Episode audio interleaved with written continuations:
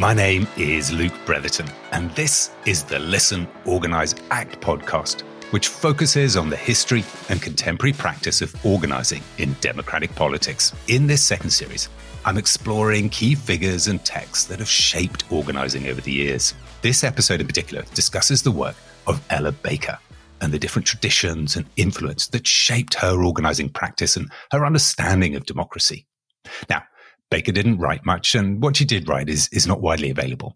Instead, her approach is taught through accounts of it by historians of the civil rights movement and her biographers. So it's her life and practice that I'm focusing on here in this two part episode. That said, in the second part of this episode, I discuss briefly Charles Payne's book, I've Got the Light of Freedom, which is about the history of the Mississippi freedom struggle focusing in particular on the chapter entitled Slow and Respectful Work. Payne's book and this chapter is often used to introduce what organizing is as an approach to democratic politics. In part one of this episode, I discuss Ella Baker, her vision of democracy, and her legacy with my colleague at Duke, Wesley Hogan. Wesley is research professor at the Franklin Humanities Institute at Duke.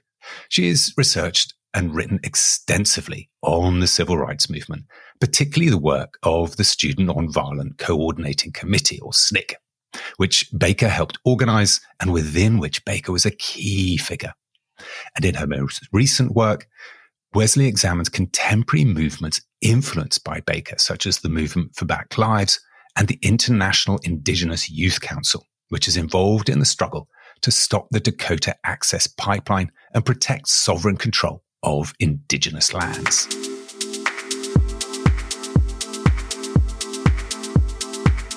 Thank you for coming on to the Listen Organize Act uh, podcast. Really great to have you uh, here. Luke, this is so exciting. I'm so grateful for the podcast. Good to be here. So, for those listening who aren't that familiar with Ella Baker, can you just give a very kind of brief summary of like who was she and why is she significant for thinking about democracy and organizing in general? Ella Baker is simply a giant of the 20th century. She was a champion of human and civil rights. She showed people a way to live as an organizer when that wasn't a very legible role, and to do so in an ethical way to build power through the leadership of people at the base. And so I think a couple of ways she is utterly unique among other small d democratic heroes of the 20th century is that she really focuses on what she calls spade work mm-hmm. the slow, patient work to help people develop their capacities at the grassroots. She thinks strategically, both short term and long term. She's always pushing people, pushing people towards purposeful action. And finally, she thinks about education. So, not ever education just for itself, not to be credentialed, but education so that people had more information to self govern. Right. Well, that, that's a brilliant summary. I think we'll, we'll come, we'll pick up on a lot of those themes as we go through. But just, I mean, I'm kind of interested, like, how, how did you get interested in her? I mean, I know you've got a, you've written on civil rights movement, you've written on lots of areas, but I, am kind of in, interested in how you came across her and how, what, what kind of drew you to her as a figure. Yeah. So I grew up as a mutt. I was kind of half working class Irish, right. South Philly, and half to the manor born wasp chestnut hill which is kind of a snooty right. suburb.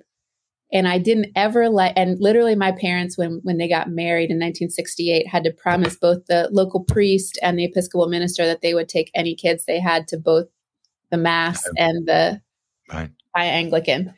And so i really didn't like from a very early age the way the wasp half spoke about the irish half. So right there was kind of a sympathy that bordered on almost pity or condescension. And, you know, when I joined like Amnesty International in middle school and high school, there was that same kind of like setting ourselves apart from the people dealing most directly with the issue. Right. And they weren't really in the struggle, they were helpers. And so I was really drawn to Ella Baker because when I was interviewing SNCC people in the 90s, mm-hmm. they talked about repeatedly that she said that the key was that the struggle must be engaged by the struggler. Right. And she makes this real in a way that she didn't just say it, but she mm. acted it out every day, you know, day in, day out, and showed people in SNCC how to do that kind of organizing.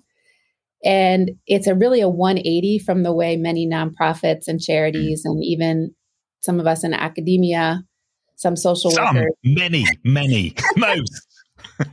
have set ourselves up in relationship to those people who are experiencing someone's structural foot on their neck. So I was just really excited. I mean, you know, Staughton and Alice Lynd called this accompaniment. Paulo Freire, Myles Horton, Septima Clark all took the same approach of making sure people at the base were self determining. Hmm. And IAF has historically, not often, um, um, sometimes stepped outside of this, but most of the time, IAF invests in working with people at the base in this way.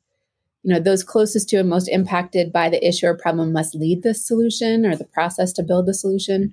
So she modeled that and she showed hierarchical organizations like the NAACP and uh, Southern Southern Christian Leadership Conference how they might do it, right. and she definitely taught it to SNCC. Right, right, so she just really excited me because when I was you know, like in the 1980s and 90s, there was nobody in my field of vision hmm. who was modeling that. Right, right. So, can you? I mean, just going back, starting in the sense of her early life, because she she talks the, the kind of influence of her grandparents, um, uh, experiences really growing up in the Baptist church and role of the women's organization in the Baptist church. Can you just say a little bit about the early influences on her, um, and yeah. then particularly her, the, the, the, you know her grandparents who'd been slaves, and then their their role. Her father was a minister, and then what it meant for her to grow up in the Baptist church. Yeah, so she was born in Littleton, North Carolina, and and grew up some there and some in Eden in um, Norfolk, Virginia. Mm-hmm. So she said she came out of a family that was concerned about people and quote I had developed a certain curiosity about that which I did not know. I would go to any meeting anywhere if I could learn something. Right. so I right. think those things were kind of a very much of a part of her early growing up. Her favorite relative was possibly her grandfather, mm-hmm. who had been enslaved and who had bought by 1888 uh, former parcels of the plantation where he had been enslaved, and he and his wife um, had enough room there that they gave plots to family members. And she used to ride around with her grandfather on his horse and buggy, and she loved talking to people. He was more laid back; she would kind of engage, and he was what she called really, really proud to be black, almost conceited. She would say again and again, and and same with his wife. So mm-hmm. his wife um, had been enslaved in the house of this plantation, and the white um, plantation mistress had tried to encourage uh, Ella Baker's grandmother to marry a light skinned man who had the same complexion as she did. And she said, No, I'm going to marry the man I want to marry. And that was Ella Baker's grandfather. And so both grandparents had this very strong regal presence and a, a huge pride in blackness that Baker adapted as her mm. own. So I think that's an important influence. Mm. Um, so when she goes to Norfolk uh, as a six year old and she's living there, and a little white boy calls her the N word, she immediately reacts without even thinking and punches him right in the face. Right. And you know, she has a hilarious story that she tells about this as an organizer. so by 1974, she says, um, you know, I had to learn when I punched this boy in the face that hitting with my fist only one individual was not enough. but um, it takes organization, it takes dedication, and so she uses that as a as a jumping off point to talk about why we can't just march. Right, we have to have a series of organizing principles and ideas and structures underneath of us so that it's not just one day and that and things will get better. Right. So I think she takes that fighting spirit from her grandmother and grandfather. Um, her, she loved talking to anybody. She was a hugely curious child, and her both of her grandparents and her parents encouraged that. So she was um, an early and, and, precocious learner. She went to boarding school at Shaw before she went to college there. She she found a lot of joy in in learning about things she didn't know about. Right. And she was valedictorian, you know, but at right. Shaw by 1927. So she she had a really good base for moving into what she would later do. Right, right. And you say a little bit, just a little bit there about then the the Baptist Church and and that kind of background and formation. Yeah. So her grandfather not only buys this part of the former plantation near the Roanoke River in Warren County, North Carolina, but he divides it into plots and builds a church. And so that Baptist church is where he preaches for, you know, the entirety of her young life. And, and, and a major message that he carries through is people over property and a, an ethos of care in the community itself for one another and a collective gathering of resources for education and for um, spiritual nurture. So the church is an essential part of her early life, and it's where she sees um, people that she loves paying a, lot of attention to relationship and the value of those relationships over anything else when she leaves uh, Shaw again here in, here in North Carolina, she goes, she ends up in New York, particularly, it's a very, very particular bit of New York. She's in Harlem, kind of at the height of the Harlem Renaissance. It's kind of remarkable artistic intellectual moment. Um, and so can you just say a little bit about that, what impact that had on her and, and, and particularly she kind of engages with of radical political thought and Marxist thought and, and the kind of confluence of really black nationalism and Marxist thought going on in Harlem at that at that time. Can you just speak a little bit about how that shaped her and some of the influences there? Yeah. So she arrives in um, the summer of 1927, and she pretty much immediately falls into a community of uh, dynamic young women who Pauli Murray, who's a good friend of hers, later describes as Black feminist foremothers. They didn't call themselves feminists, but Murray claims them as such. And initially, she's really stifled. I mean, she's hanging out at the YMCA, the Harlem branch of the YMCA, which later becomes the Schomburg. And then also a little bit further down the street, the Harlem Branch Library, where she starts pretty quickly a Negro History Club. But she's stymied um, she's looking for a job. She's the valedictorian. She kind of expects to find herself in a white collar job. And she found that she can't even get a job, what she says, licking the back of envelopes. Right. So she's sort of traipsing around Manhattan looking for work. And she ends up finding a job actually at the NYU um, dining hall. And so she right. works there. Um, that kind of what Moya Bailey in 2014 called misogynoir employment structure, right? Where Black women, even highly educated ones, are sort of locked out. Right. So she's working as a waitress and she likes it because she's a lot of da- downtime. so right. she's walking around Washington Square Park and she meets this young Russian man. And so she strikes up a conversation. And he's, of course, organizing a Marxist organization. He tries to recruit her. And right. so she grows fascinated by this sort of downtown and uptown Marxist scenes. Right. Um, and the and not just Marxist, socialist, pacifist, right? Mm-hmm. All this kind of flourishing of ideology. And she reads everything. She starts reading Marx. She engages in these fierce debates um, uh, with colleagues, both downtown and uptown, about Marxism. And um, that's where the Harlem Branch Library comes in. She's right. offering, um, you know, young people who are about 10 years younger than her a chance to also debate these ideas. Mm. And then she goes uh, for a semester in 1931 to something called Brookwood Labor College in Katonah, New York. And this was uh, started a decade earlier by a group of socialists and pacifists to sort of offer union organizers and other progressives a curriculum that was socially adept. Right. And um, so her biographer Barbara Ransby makes this great point about the Brookwood Labor College that sort of gives her this um, idea of what transformative education could look like in non-traditional environments. So she she takes a lot of the theoretical paradigms, the pedagogies, the philosophies that are at Brookwood, and kind of spent the rest of her adult life mastering ways to pass that knowledge on to others, to see right. education as empowerment. Um, but to circle back a little bit to your question of sort of how she's looking at class and these questions around Marx, she's very suspicious of any dogmatism. Right. And so she loves the engagement. She's a beautiful debater. She's an extremely accomplished rhetorician. Um, but she's very skeptical of any totalizing system. Mm. And so she kind of picks the pieces that are intriguing to her and digs in. She's very close to um, a woman who, who clandestinely joins the Communist Party. Right. Uh, and she'll write an article with her about uh, Black women's structural displacement in the economic uh, labor market in New York.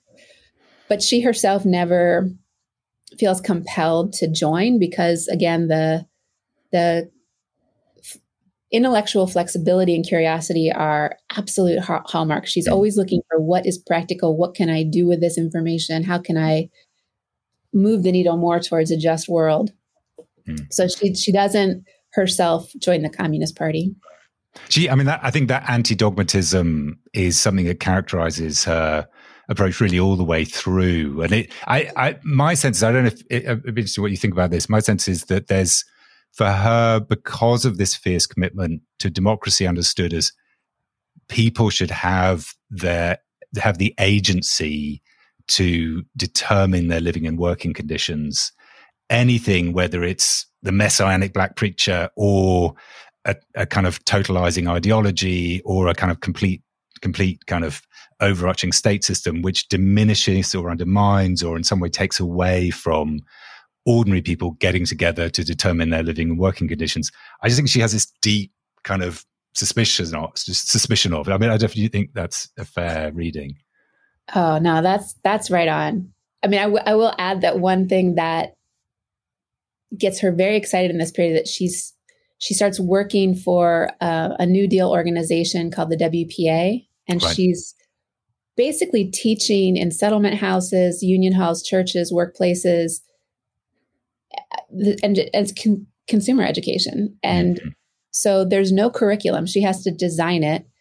And so she and her friend Conrad Lynn kind of get in a bit of a tiff with their boss about they're supposed to be neutral, right? They're government workers. So um, the struggle between capital and labor, they're supposed to provide sort of a both sides right. education. And Conrad Lynn says, well, we won the right to study the history of the labor movement. And so that was a victory. And Baker syllabi, and again, this is from Ransby's wonderful biography, includes questions like, why so much poverty in so rich a country as America?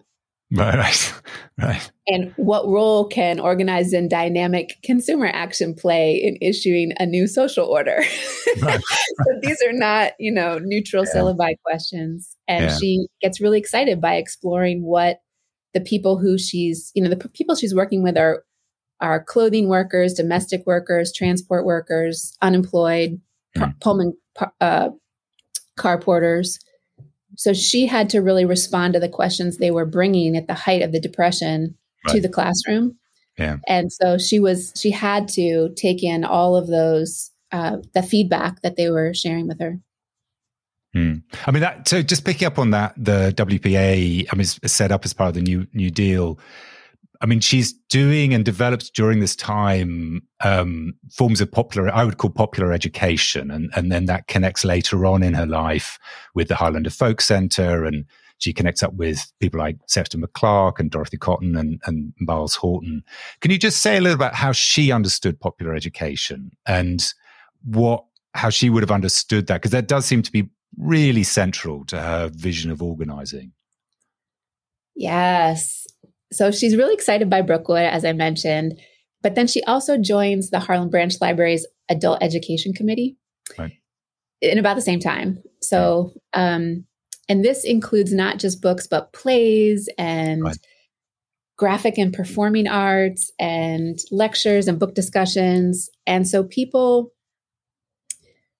are not just sort of using this knowledge for personal empowerment, but really as tools in the struggle against oppression. Mm. And so then, you know, the person who runs the, the Harlem branch sees this and hires her in January of 1934 to coordinate kind of an educational and really what feminists would later call consciousness raising program at the library for youth. So it's like 16 to 24 year olds. And she calls it the Young People's Forum which is beautiful because today there's an organization calling the Young People's Project, which does a really similar thing um, nationwide, uh, formed by the daughter and son of Bob Moses, who was a oh, wow. a, a wow. student of or a mentee of of Ella Baker's. But so in the 1930s, she's seen herself as a catalyst to sort of linking together these different segments of the Black community she always says, I'd, I'd never want to work with just the lady in the furs or just the domestic. I want to bring everybody to the table. So she's breaking down generational barriers through, through this educational programming. She's facilitating exchange of skills and resources. She's introducing these Harlem teenagers to these very prominent Harlem based speakers.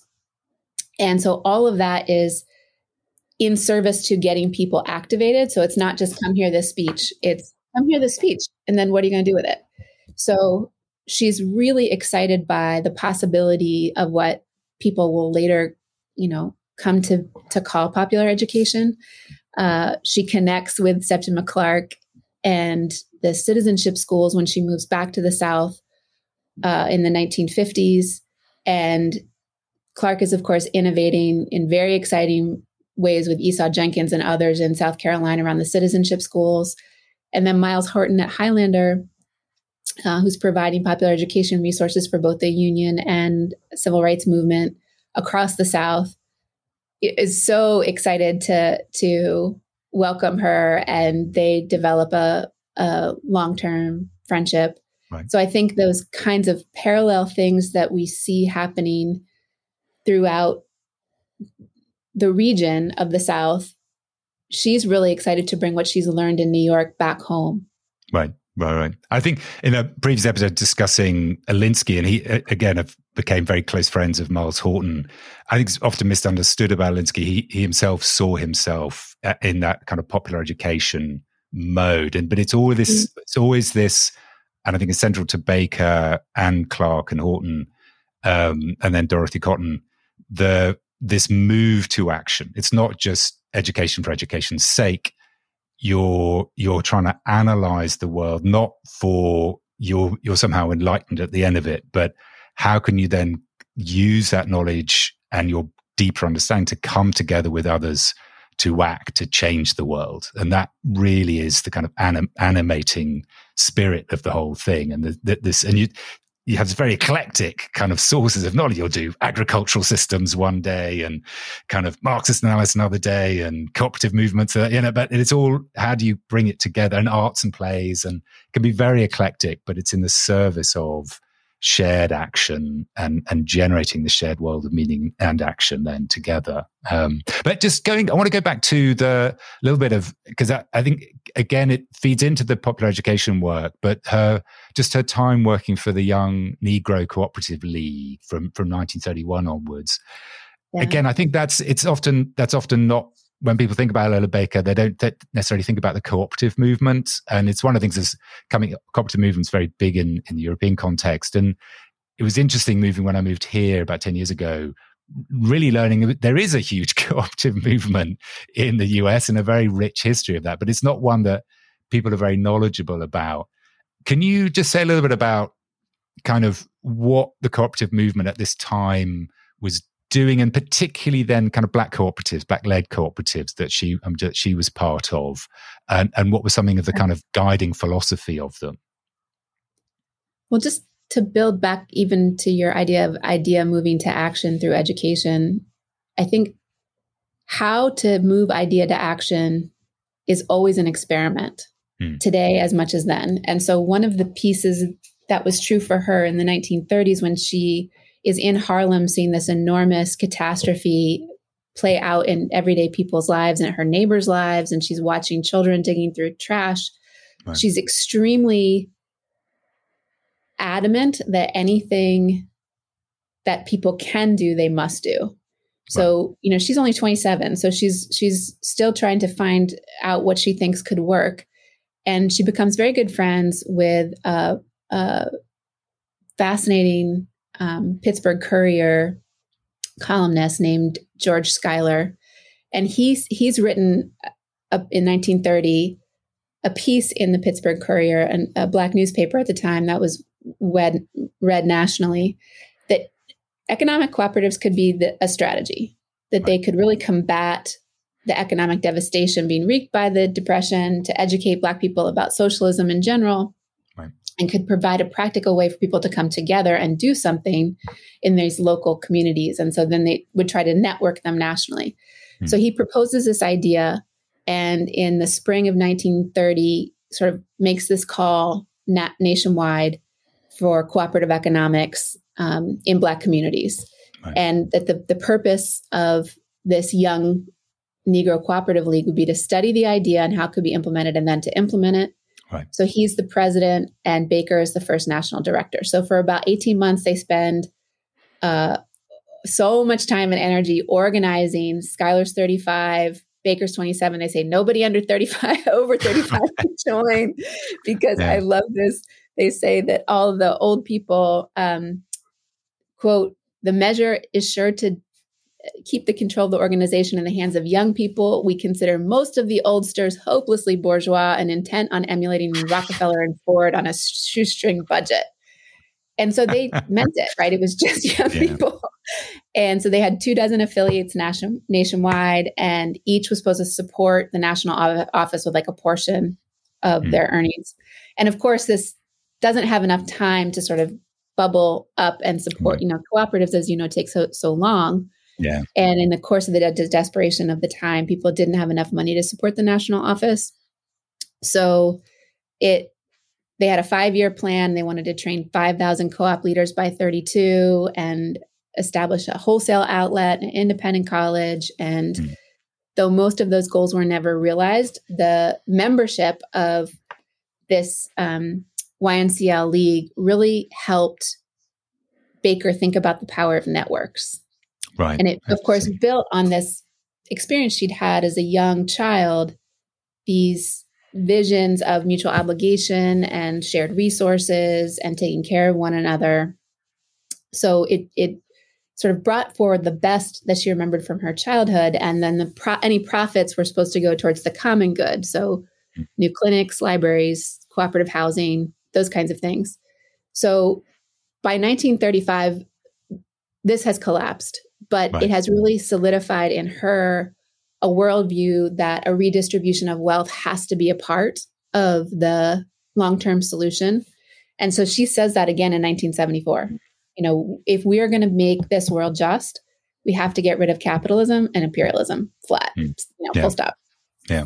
I, I, would say that's been a, that was a very consistent, that, that commitment to economic democracy, not just, you know, she's known most widely for her work in civil rights, but but underlying it, and similarly, I'm, I'm going to be um, talking about Bayard Rustin uh, in the next episode, and and similarly, he that deep commitment to economic democracy, and and for him, kind of, I would almost put it in terms of kind of democratic socialist vision, but there that sense of again, it, it embodied in something like a cooperative is this notion of shared agency and kind of reciprocity uh, as a, as a kind of guiding vision of the quality and character, really, that should undergird both economic and political relationships. It's, a, I think, it's a, yeah, it's a, it's a key. I mean, it, it, doesn't come through necessarily in the later work, but it obviously does come through as the civil rights movement emerges. And we have obviously with King with the Poor People's Campaign later, and and that element of the importance of economic democracy um, his final speech to sanitation workers is precisely part of this fight.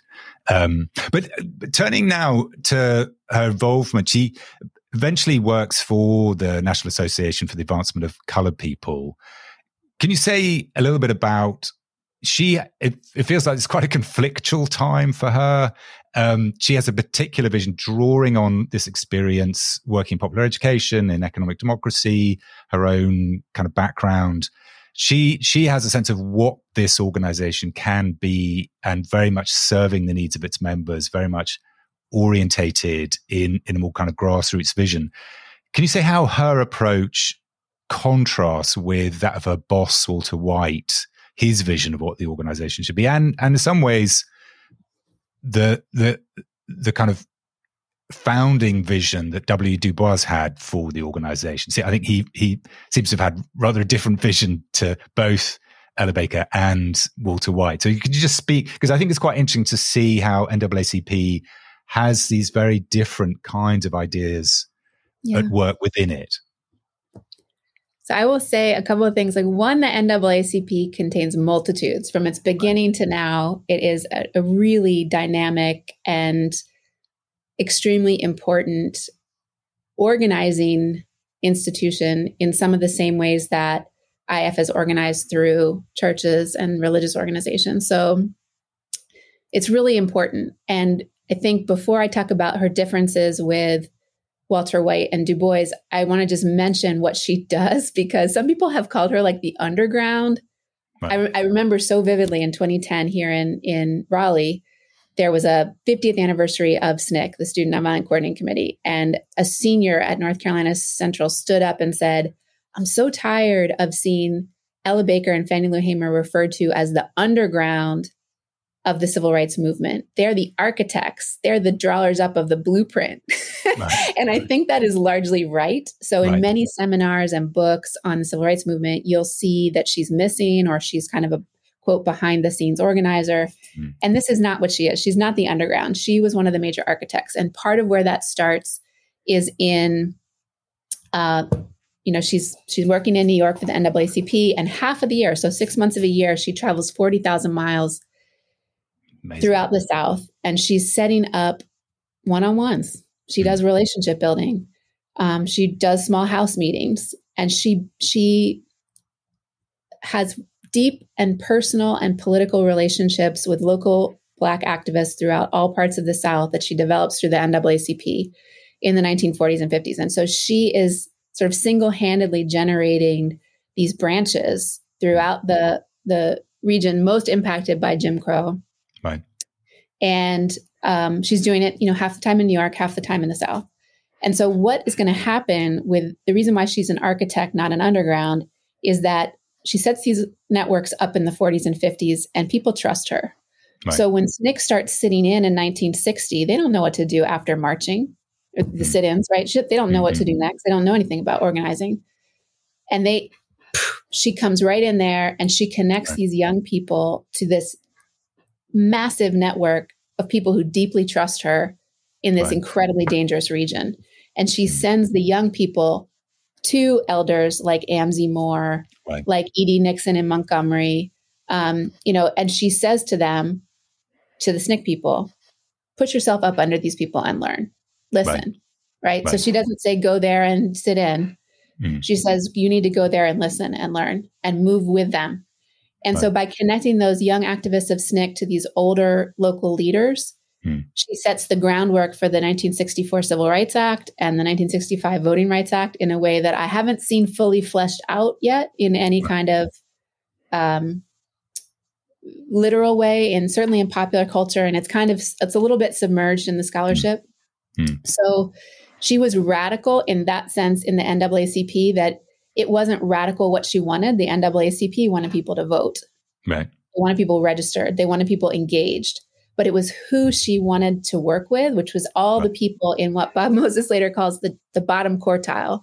Right. The, the socioeconomic status people who are at the bottom 25% of wage earners. And so that was what was radical and drove some of the people in the NAACP nuts was that she kept focusing on the people who were in that bottom quartile right. and said they deserve everything that we deserve and i'm going to work with them and i'm going to i'm going to get to know them as people. I'm going to care about them. They're going to open naa chapters. And so so that's how mm-hmm. she's operating in the naacp so she creates this incredible network. It it sustains the naacp at a time where it's not sure what it should be doing. Remember that it's you know, Charles Hamilton Houston in as dean of the Howard Law School is creating an incredible legal arm right. of the NAACP with people who Constance Baker Motley and uh, Thurgood Marshall and Oliver Hill who are going to revolutionize civil rights law. But right. that's so slow. it's right. so slow, right? And it and it's kind of at the mercy of outside forces. And so she really wants to, nah, let's move. Let's let's we don't mm-hmm. want to get stuck. So, you know, she is never going to say that. So, when she resigns quietly in 46, she has a big platform in Cincinnati at the national conference and she says nothing. Right. She says nothing. And I want to respect that. You know, she never publicly explains why she quits. But I will add that um, by 1970s, she says something like the NAACP was tied up in legalism. And if people aren't willing to take whatever step is necessary, this is a quote and if people aren't willing to take whatever step is necessary to move beyond a given spot, you're stuck. Right. And there were these youngsters who were not only willing to take the kinds of stands that I might have suggested, but they had gone even beyond that. Right. So, youngsters at that point, she's talking about the Dr. King and the SCLC. Mm-hmm. Mm-hmm. so she's really, um, you know, thinking about what might come forward, as well as the young people in the in the very small youth chapters of these local NAACPs. Um, and I think a final thing to say between uh, both Du Bois and White, they were different men, but they both had a very strong top down philosophy right. Right. of organizational culture. And that tight control at the top had no feedback loop, giving them information from the base, the grassroots folks. And that just, ugh, right, that just really yeah. gnawed at her. And and so she says at one point, you know, look, I was working with them and my ego wasn't at stake at any point. I simply found a greater sense of importance by being a part of those who were growing. Right. Right. So you can interpret that like how you know. well, but, she, but she was let, pretty. As St. Paul would say, let the reader understand. she felt like the movement outside of those legal processes could benefit from her enormous skill set. And so she, you know, withdrew. Um, you know, in answer to this, too, Luke, I have to say that I went back and looked at both for SCLC and NAA what she said to some of these SNCC people uh-huh. later on, these young people about these organizations. And and they've got some interesting responses. So they worked with her for years. And in an era before there was an articulation of the women's movement, you know, what Dorothy Cotton said was whether you're talking about the SCLC or the NAA, when this group of people got put together and were almost all male, and she saw herself not being respected for the executive role she could play, the programmatic role she could play, there was just a constant friction. Mm. And she was too interested in action to get hung up and play those bureaucratic games. Right. Right. So she just really wanted to move. And so she went to the places and organizations where she thought she could support movement. Right, right. So she's she's got this extraordinary network now. It's it's the late forties. We're just we're just at the cusp really of what we'd recognize as the kind of civil rights movement in in a sense of the popular imagination. Obviously, lots of histories show it's got much much longer and deeper roots going back kind of twenties even before that. Montgomery bus boycott happens. There's this formation of the Southern Christian Leadership Conference with King and the other preachers, Abernathy and others. She's involved. Can you just what's her role in the SCLC um, and the and the and the bus boycott as well? Yeah, so she of course knew the grassroots leaders in Montgomery. So she had been longtime friends with Rosa Parks and E.D. Nixon and Jo Ann Robinson from years and years of travel to Montgomery and and its um, surrounds. Right. And she is someone who knew grassroots leaders in every town and city across the South because of the NAACP work. So when she saw Dr. King, this young 26 year old minister, and the SCLC moving in Montgomery, she thought she could put her skills to work on behalf of helping them set up a region wide organization. So the big question of every movement is always, okay, what what next, right? Or Lenin, what is to be done? And so this was the this was the big question for Montgomery was, all right, you know, we did this in a little bit more than a year. We got the buses integrated, and n- now what? Right. And so the the ministers were not at all in agreement in the SCLC about what could come next. And so she she her role as executive director was to bring some some resourced knowledge to how to not only set up the organization but how to share knowledge what worked in one place what what might work in another what won't work you right. know to help them facilitate the sharing of information which is so critical to any new network and to have some regular forms of channels of communication as well as to hopefully connect the SCLC to these regional and local NAA chapters, which, you know, like all organizations are kind of protective of their fundraising, protective mm-hmm. of their culture. And so it wasn't from the beginning, it wasn't necessarily clear what the relationship would be like between the NAACP and the SCLC. Yeah. So it was hope, you know, she she could bring all of that knowledge to bear. I mean, I think that's a, it's an interesting challenge in organizing, and it's a big debate at the moment between the kind of organizing and movement building work and can you integrate them and can these kind of fit together?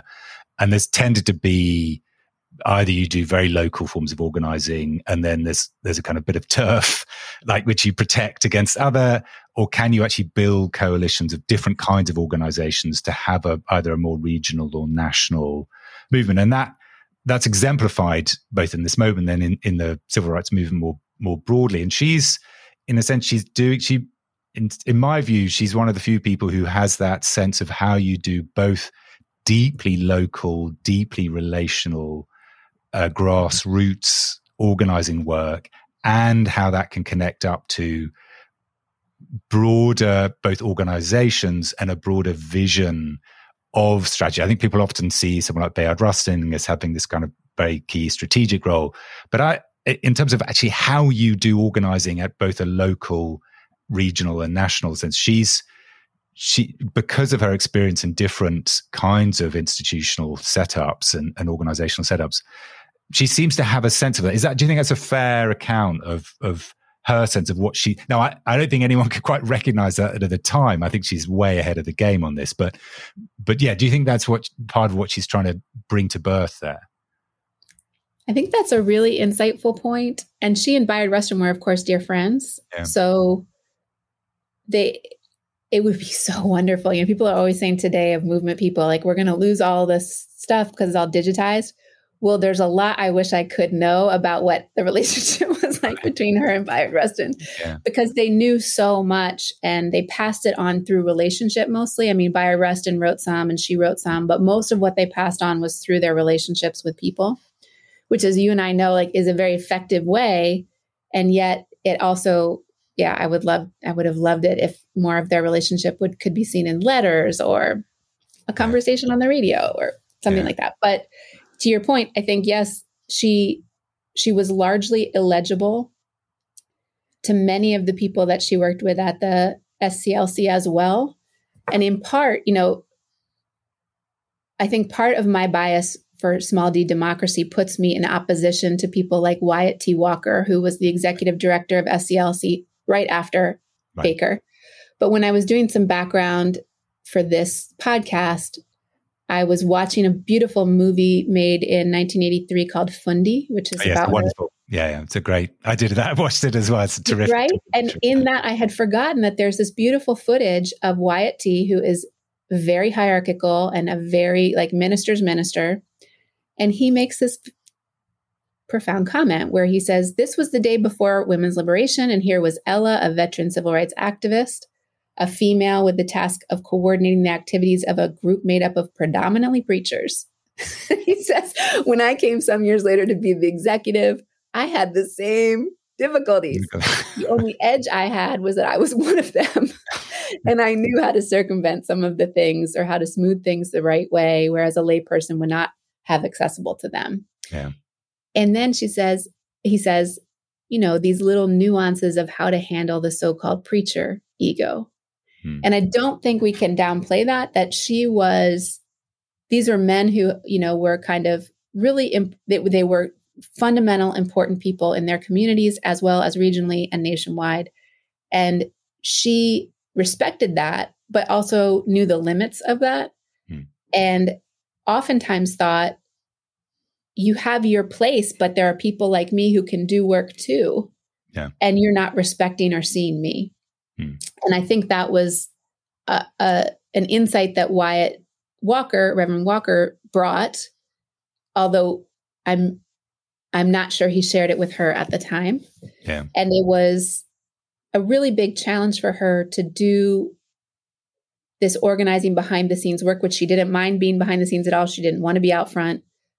But to not be respected and treated with full dignity, I think was grating in a way that mm was difficult and simply put she couldn't get the work done in that environment that she needed to do she didn't have their support to go ahead and do the work yeah. I mean i think there's another dimension. There's there's a straightforward sexism she experienced both at the NAACP and and at the SCLC there's also i think that added dimension because of her commitments to people discovering their own agency and the the struggler being involved in their own struggle, as, as you said before. She is, I mean, I think she has a certain kind of um, anti clericalism at work in her as well, because she's just seen too much of certain kind of preacherly uh, kind of overreach. But, but there's, but that sense of, of which the, the figure, and I think this comes through in a relationship with King, that the, the, the charismatic or, or messianic preacher figure will come and save us.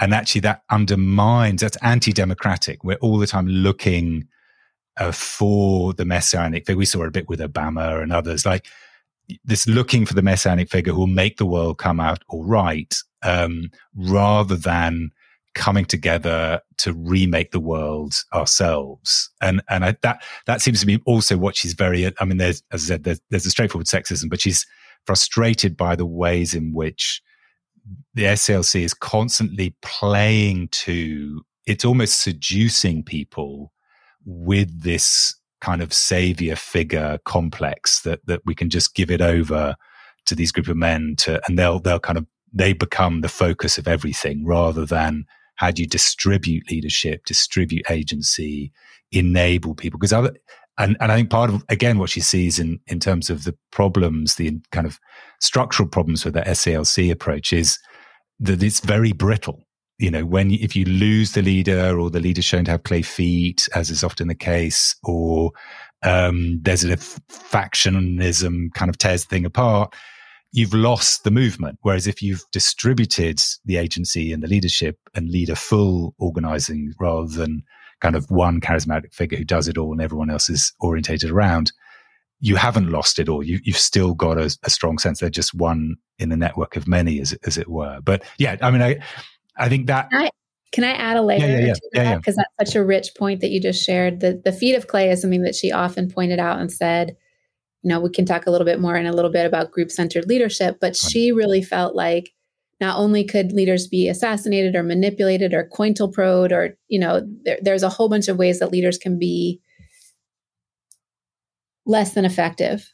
So you're at, I 100% agree with you on her suspicion. However, her favorite person in the world is her grandfather, who's a Baptist preacher. And right. throughout her life, I think there's two parts of the church that she really appreciates.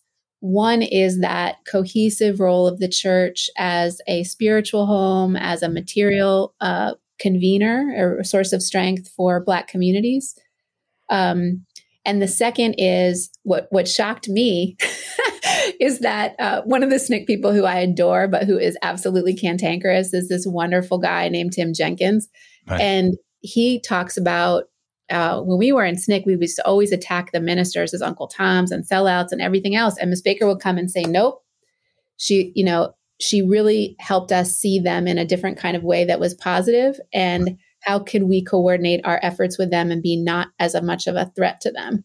Right. And so I think it's complicated for her because while you're right about this to the struggle this person who has the problem has to be the person who so- solves it. And if you have a savior come in that's never going to happen. And hmm. the church was an essential organization for her. And she knew that there was an important role that ministers played. So s- somewhere in all of that i think um, she had you know she was trying to navigate a huge number of complex dynamics yeah can you can you say then a bit like what how would you describe her approach to organizing and, and what, did, what does she see specifically as the role of the organizer? So, as you mentioned earlier, above everything else, it's the relationship. So, she always asks people, I mean, the SNCC people are across the board uniform in this. How are you? How's your family? How are your people?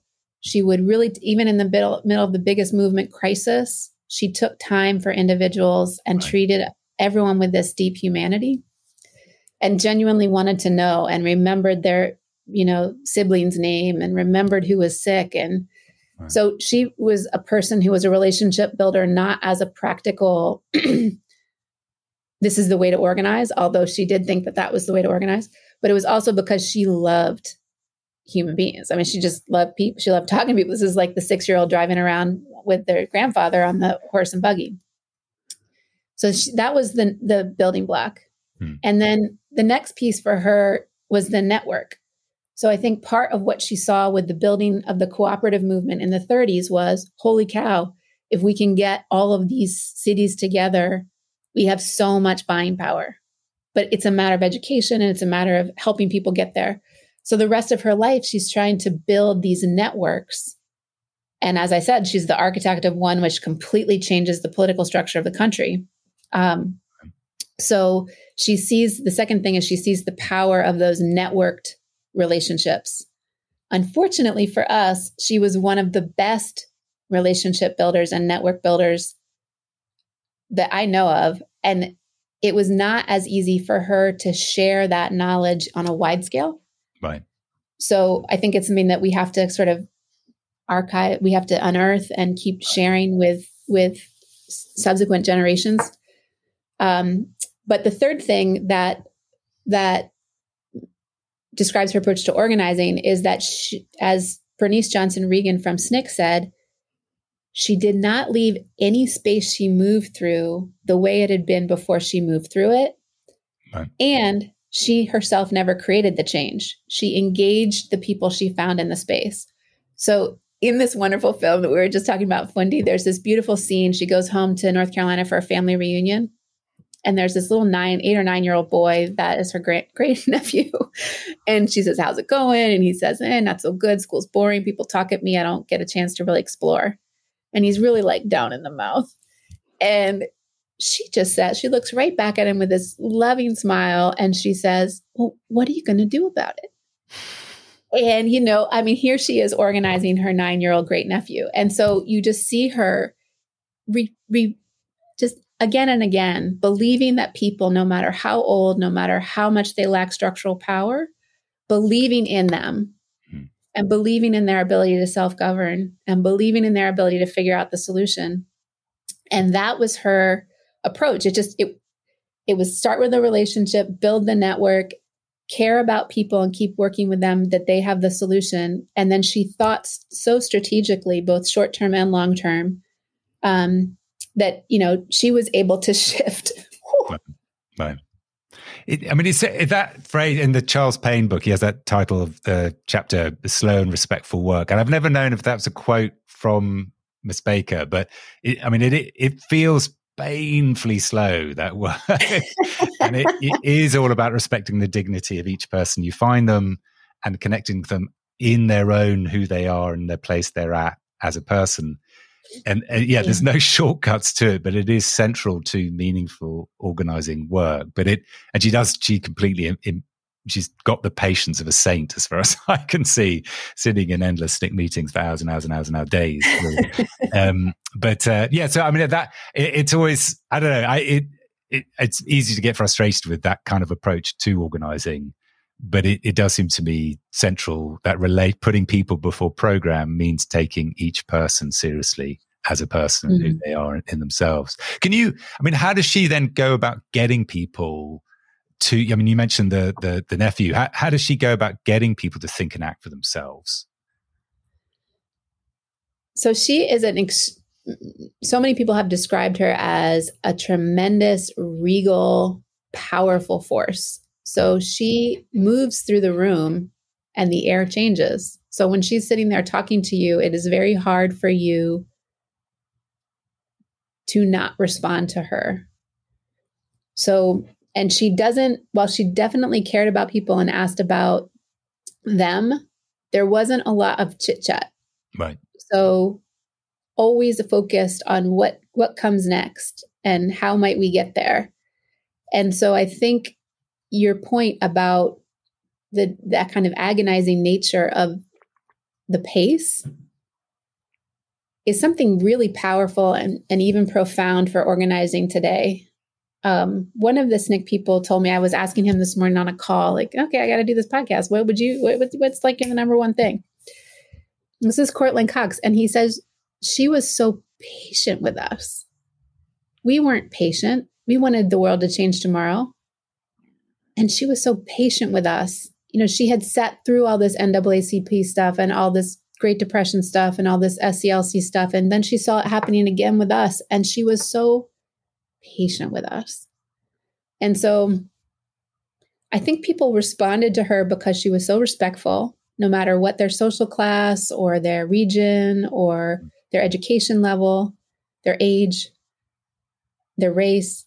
Uh, and and she really wanted to listen but she also never kind of let a person sit with just woe is me right right what, what are we going to do how are you going to change your situation and i think that that there aren't that many models at least that i've seen in the country today um, where political leaders within a progressive movement have that kind of patience and faith in ordinary people and, and articulate it on a regular basis. Hmm. And she not only articulated it regularly, she articulated it in every interaction.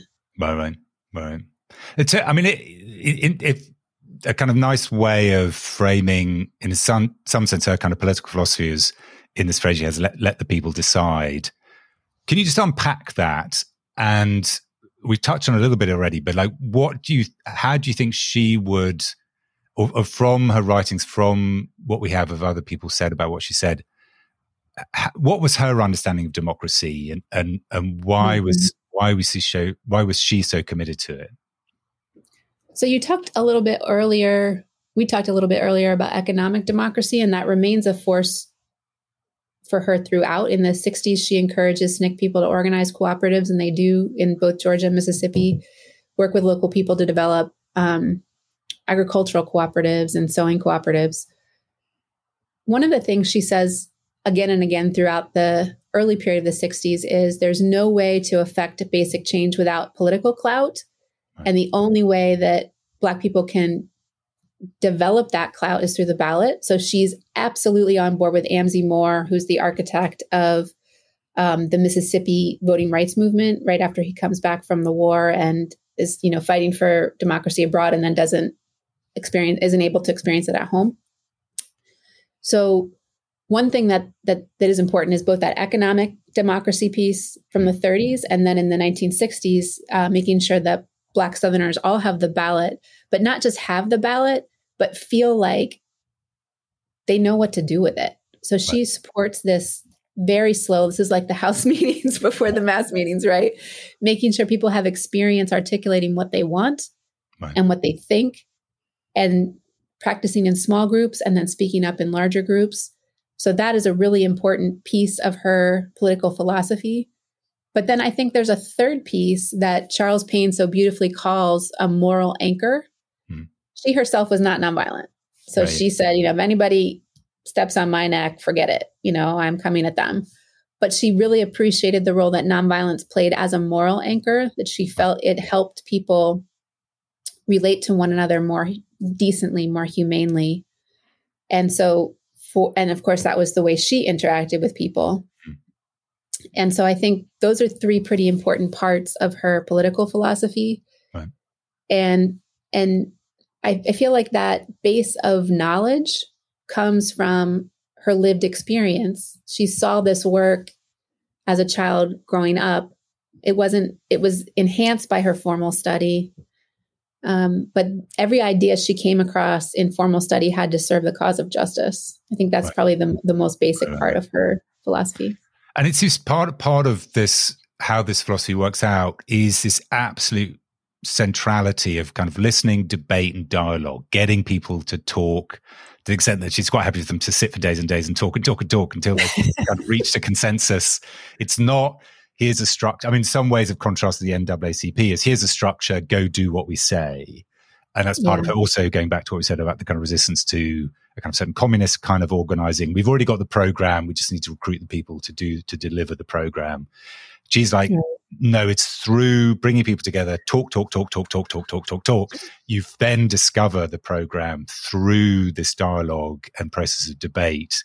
And then we, we've almost built the people that will then enact the program because it's emerged from them. So kind of we, you know, it's a cliche, but we become the change we're trying to enact through this process of, of dialogue. And yeah, can you just say kind of like how how she fostered that debate and dialogue, particularly in the SNCC context?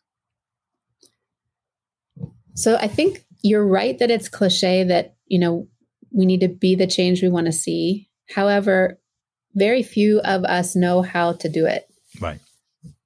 So I loved doing the IAF training in 96 because it helped me see a practical way to do it that I hadn't at that point I was in a PhD program and I had never seen it done in my life.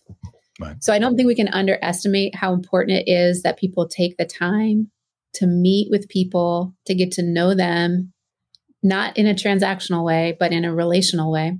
Hmm. And so she had this tremendous faith in everyone. Hmm. She really believed it. She it was radical in the sense that people need to believe in themselves to to be small d democratic. Right. To think that their opinion is worth something. Yeah. And so she put that forward as a just a bedrock principle. We're not mm. going to debate that. Mm. And and then she lived it out in these day-to-day interactions that people could copy. I see her move, okay, I can move that way. Right. So I feel like that is such an underdeveloped if you and I were having this conversation on MSNBC or Fox, nobody would understand what we're talking about. Right. right. And that yeah. and that matters if we're if we're going to live into the credo of the country. Hmm. You and I can't be on just a podcast, right? This has to be legible language that people understand hmm. and they know how to recognize it when it happens and they know how to call it out when it doesn't. Hmm. And so I feel like that model that she provides, the strength of this quiet presence, the way she stays with people. Um, so you asked for an example in SNCC. so in 1961, so very young organization, it's only been around a year. Diane Nash is the head of the direct action wing that wants to do sit-ins and wait-ins and and pray-ins and right all these direct actions. So very much the Black Lives Matter movement circa 2014.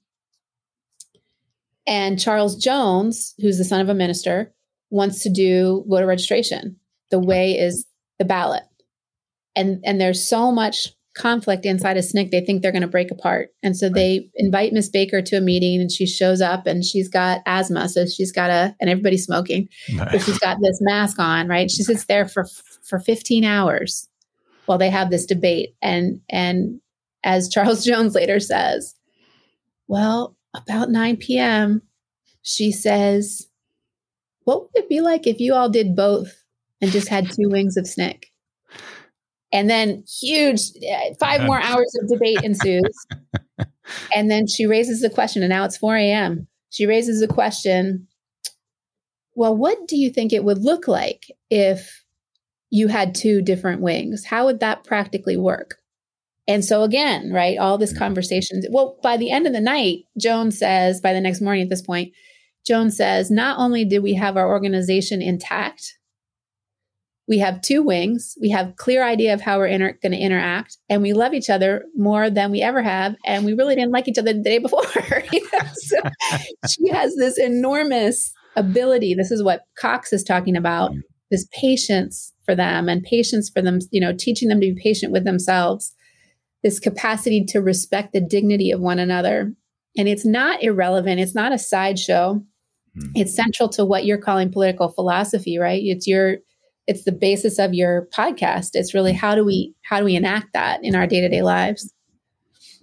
Yeah, I think that that the um that sense that you're I mean, I was, I'm, I'm talking, I'm, I'm, doing some work because the, the um, going to do an episode on Hannah Arendt, and it's very striking to me the parallels. I've never seen it before, but there are extraordinary parallels between what you've just said and actually Hannah Arendt's philosophy of the, the importance of democracy and, and kind of how you oppose totalitarianism and the place mm. of loneliness. For Arendt is we don't come together we're isolated, we're atomized. For, for Arendt, democracy is that the centrality of coming together to talk, discover who you are through building a common world of meaning and action between you, that then you discover your humanity and your humanity in another, and you can then work together. And it's when people are isolated and atomized, they're both more cynical and more gullible and because there's mm. no relationship between them and they don't trust each other they could be subject to kind of populist demagogues or you know the Fox News type, you know, feeds or MSNBC. You're, you're just you're subject to your news feed, not this shared world of meaning and action you've built together, which then is the basis of a, a real politics. Um, that's beautifully put. Yeah, I think that's it's finally. Listen, listen, it just just struck me that it's it is a remarkably consistent move, and the place then of dialogue as the basis of relationship, as the basis of moving to shared action is, and therefore the role we talked about earlier of popular education is key in, in, in all of that, is that space of appearing together and discovering a shared life together that exactly just modeled that, that moment in the SE uh, um, SNCC. It's exactly what they were discovering. They were discovering, they were becoming a people through that kind of debate, agonistic debate, but they can then move to shared action together through it. It's a kind of beautiful model of that process. Yeah. Um, can you, I mean, just on that, can you say a little bit about, she's got this famous aphorism, or not famous, should be more famous, but very good aphorism. A, a, strong people don't need strong leaders. Can you just unpack that a bit? Because I, I think it's, again, it's emerging in that story as well. Yeah. So leaders are important for a lot of reasons. They get people to the table, they invite people in, they're a portal by which people find the movement. They are oftentimes able to articulate the vision of the beloved community or the vision of a small d democracy or the vision of a self determining people that inspire people and get us excited and get us out of our routine. So there, there's a crucial role for the Stokely Carmichaels, the MLKs, the Fred Hamptons, the Diane Nashes. Hmm. However, leaders can be manipulated and get caught up in ego or lose their relationships to everyday people. They can be taken out, as we saw by the FBI and the COINTELPRO um, setup that that governments often run, or you know that the FBI ran on the movement for Black Lives by calling people Black identity extremists. Right. So there's lots of dangers for movements that depend on a single charismatic leader or even a few charismatic leaders. Lots and lots of dangers. So her philosophy was if you build if you start with people at the grassroots and you ask them what they want, you listen to them and you work with them to help them develop, develop confidence and experience in articulating what they want, and to think about what they want in the presence of others, to think with people, to get used to that and so many schools were not given that opportunity. It's an industrial style, style classroom, and people are raised to think that their opinions don't matter. So we live in a hierarchical society where a lot of times people can go from cradle to grave and never be asked what they think. Right. So her approach to that was let's start with wherever I find somebody. If they're 93, fine. If they're if they're nine, fine. Mm. And and let's develop them as a human being who can say what they think, to talk with others and listen to what they think and debate. Hmm. And then those strong people can determine for themselves how to live. That's democracy as she understood it. This yeah. simple idea of self determination. And so to her, if you have those strong people at the base, they are leaders already. Right. They don't need a charismatic leader. A charismatic leader is always welcome. Mm. so it's not like she was anti-charismatic leader. Yeah. It's just that she didn't want only the charismatic leader for all the reasons that you've discussed earlier. Mm. Right. And so, I mean, that kind of, I mean, in some ways what you said, would you describe her reading through some of her speeches, I was struck by this very kind of strong humanist element to to the kind of place of how do you respect the dignity and intrinsic worth of each person. Would you describe because it's hard to kind of place her in some ways in terms of political ideologies, as it were. Right. Would you would you think it's a would you describe her as a humanist? Would that kind of characterize some of her political philosophy, for want of a better term? Okay, so I will say that that what you just said is absolutely true. And I feel like having tried to learn as much as I could about her, she would resist with every fiber of her being being categorized. so, right, right. so you know, in deference to her legacy, right. I will say that she absolutely saw every human being as a child of God. Hmm. And even if she did not herself always believe in a anthropomorphic God, she re- repeated that throughout her life that we are all equal in the eyes of the higher power. Right. And until everyone has equality, no one has a That's a Fannie Lou Hamer quote, but she mm-hmm. also believed it and shared it multiple times that until one person is free, no one, or until everyone is free, no one is free. Right, right, right, right. So that vision that has been articulated in a humanist context, I think she would strongly agree with. But for the reasons that we talked about since her teens, anti-dogmatism, somewhat... resistant yeah. to that. I get that. I do, I kind of want to. This um, this is a more tricky area, and I, am very interested, like what, what your take on this is. Obviously, throughout the kind of history of SNCC, the question of white involvement um, and black leadership of what was a predominantly black-led organization, or those kind of biracial.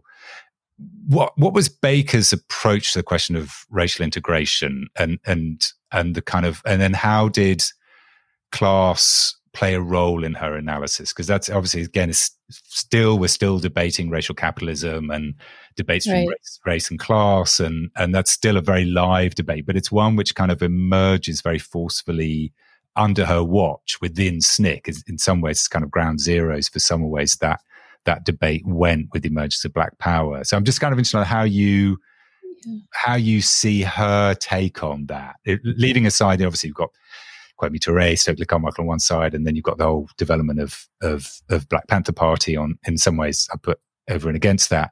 Um, but but yeah, so I, yeah, I'm interested in how you how you see her take on that on that kind of question.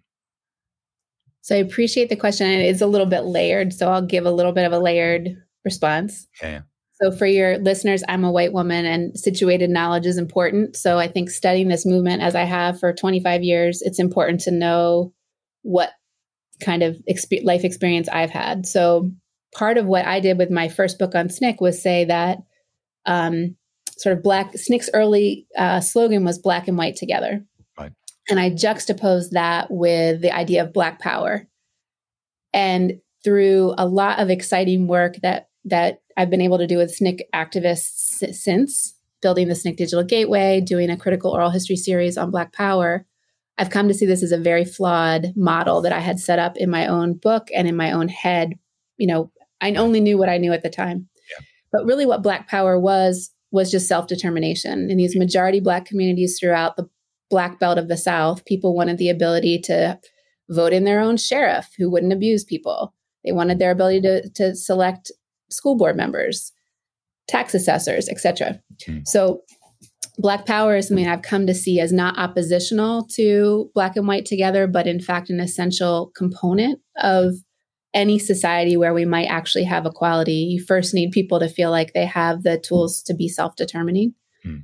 Um, so that's the first thing. Second thing I would say is that um, in my role as a scholar of SNCC, there's sort of three questions that come up all the time. One is did Stokely Carmichael really say, is the position of women in SNCC prone?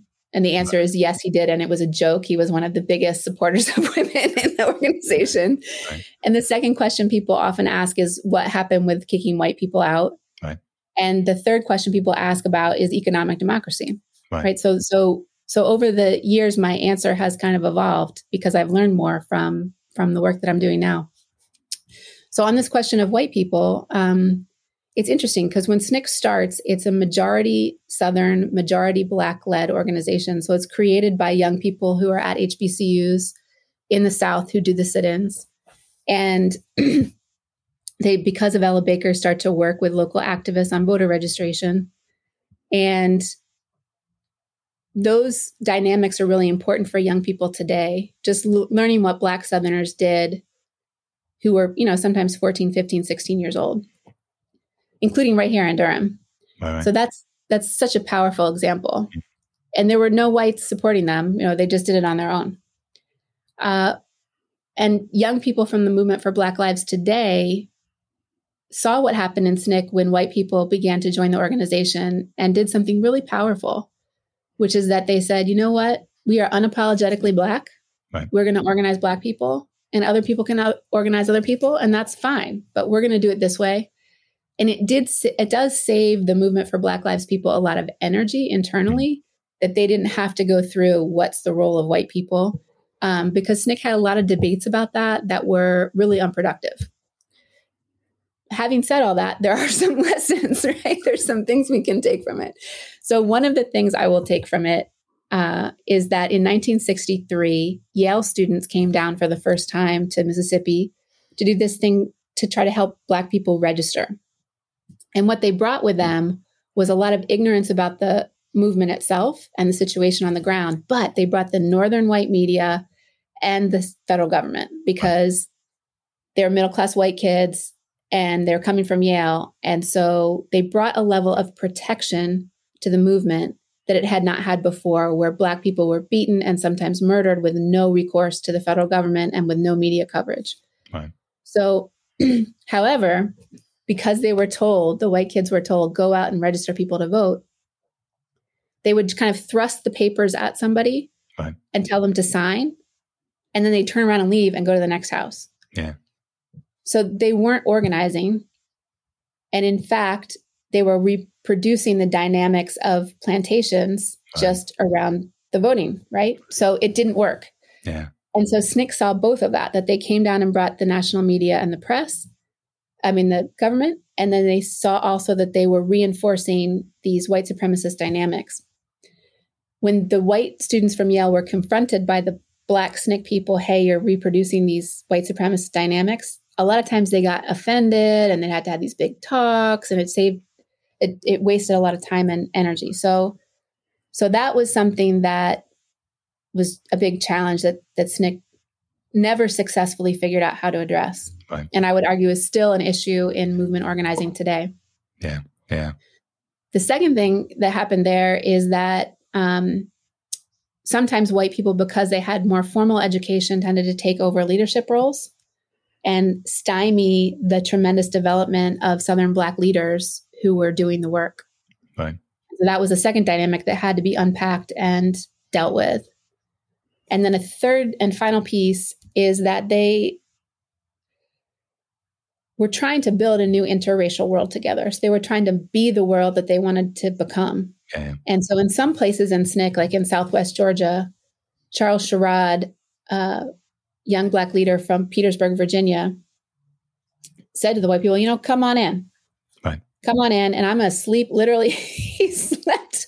It's a shotgun house. So he put the the men on one side and the women on the other, and he slept in the hallway because right. they were young and he was like we're not going to have any interracial sex like right. no just and he was like we're going to demonstrate that black and white can live together right so, so that was a third complex layer is people did see through that kind of racial racist crap they'd been taught as kids mm-hmm. and got to know and love each other as human beings um, in spite of jim crow in the heart of jim crow right um, to sort of show that this is possible to the rest of the world who was largely skeptical. Both the racists and the the dreamers were like, eh, I can't work in the middle of the deep south. Yeah. So as a result of all of that frenetic energy, there's some whites that come out of that, like Marshall Ganz, like Heather Booth, or Latinas like Maria Varela, who go on to become incredible lifelong organizers in their own communities. Yeah. Um, but you know, Baker's attitude towards all of this was practical. Right.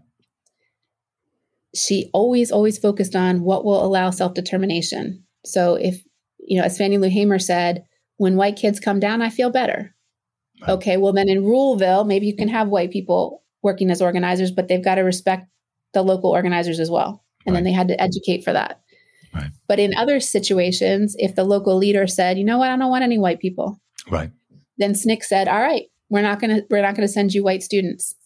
So it was kind of what will foster self determination. And she encouraged, of course, the SNCC people to ask local people, what did you, what do you want the role of white organizers to be?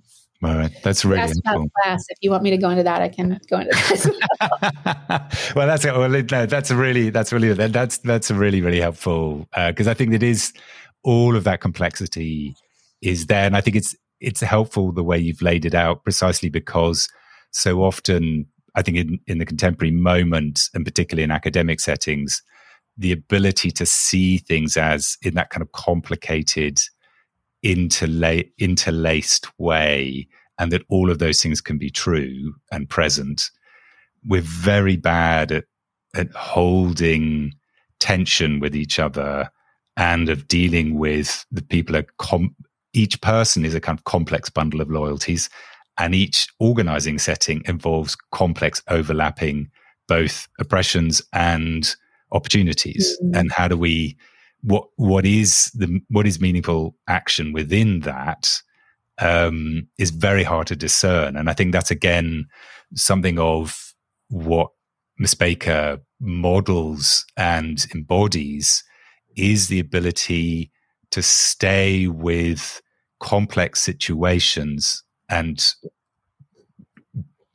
be in a certain way that people can find a way through. Now it's it's part of the loss of that patience, which I think was in your first book. That that I think you're right right that you know I, I completely agree with your analysis of Black Power you've just given, but there but but there was in a sense a loss of ability to be patient with each other and persevere that was lost at that moment. It, and and that that was something of what went wrong, even though I think it was right. The Black Power move was was right. Just I mean on on that on that sense of because central to what she was doing is this intergenerational work of putting younger folk with these long stand like Hollis Watkins and, and Amzie Moore and others.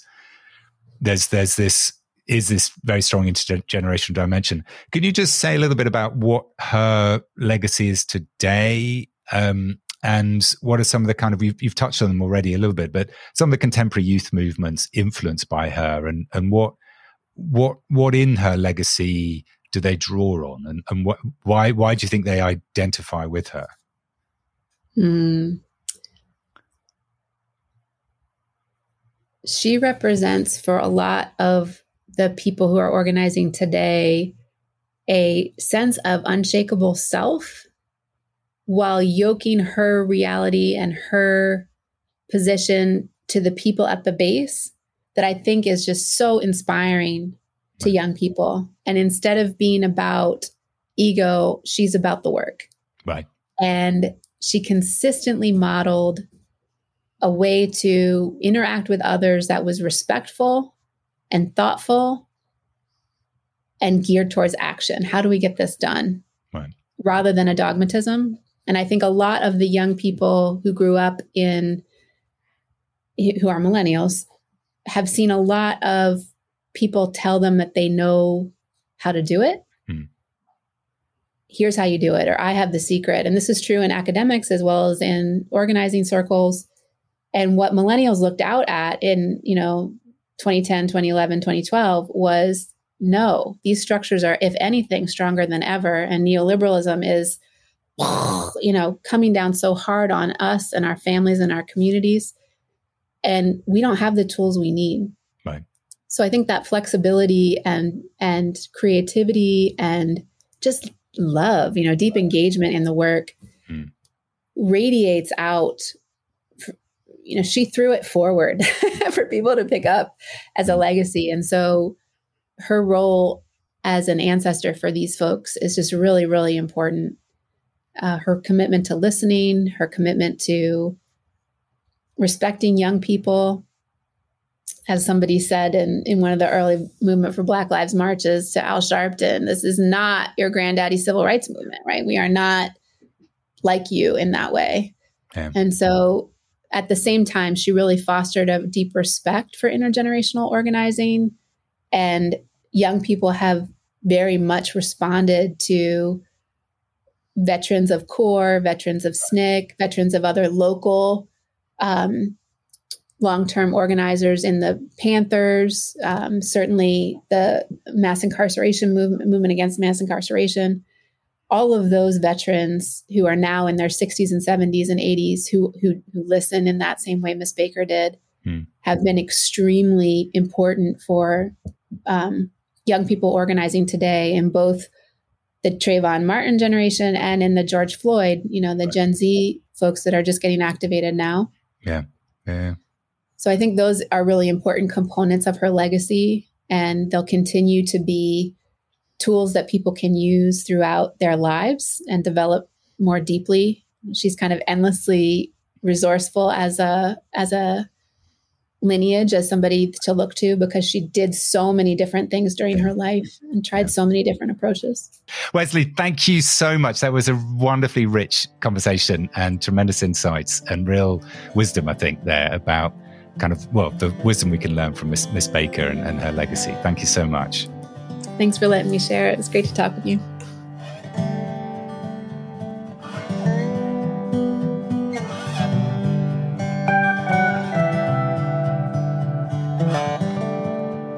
Thank you for joining me for this, the first part of a two part episode of the Listen, Organize, Act podcast on the work and democratic vision of Ella Baker. In part two of this episode, I talked to Gerald Taylor about the influence of Baker's approach and her vision had on him as an organizer, how he understands her approach to organizing and sees it play out on the ground, and his involvement in myriad grassroots democratic initiatives. This podcast is sponsored by the Kenan Institute for Ethics at Duke University. And as with other episodes, you can download readings directly relevant to the episode from the website. That's www.ormondcenter.com backslash listen dash organize dash act dash podcast. For now, let me say goodbye. And I hope you join me next time for the second part of this two part episode on Ella Baker.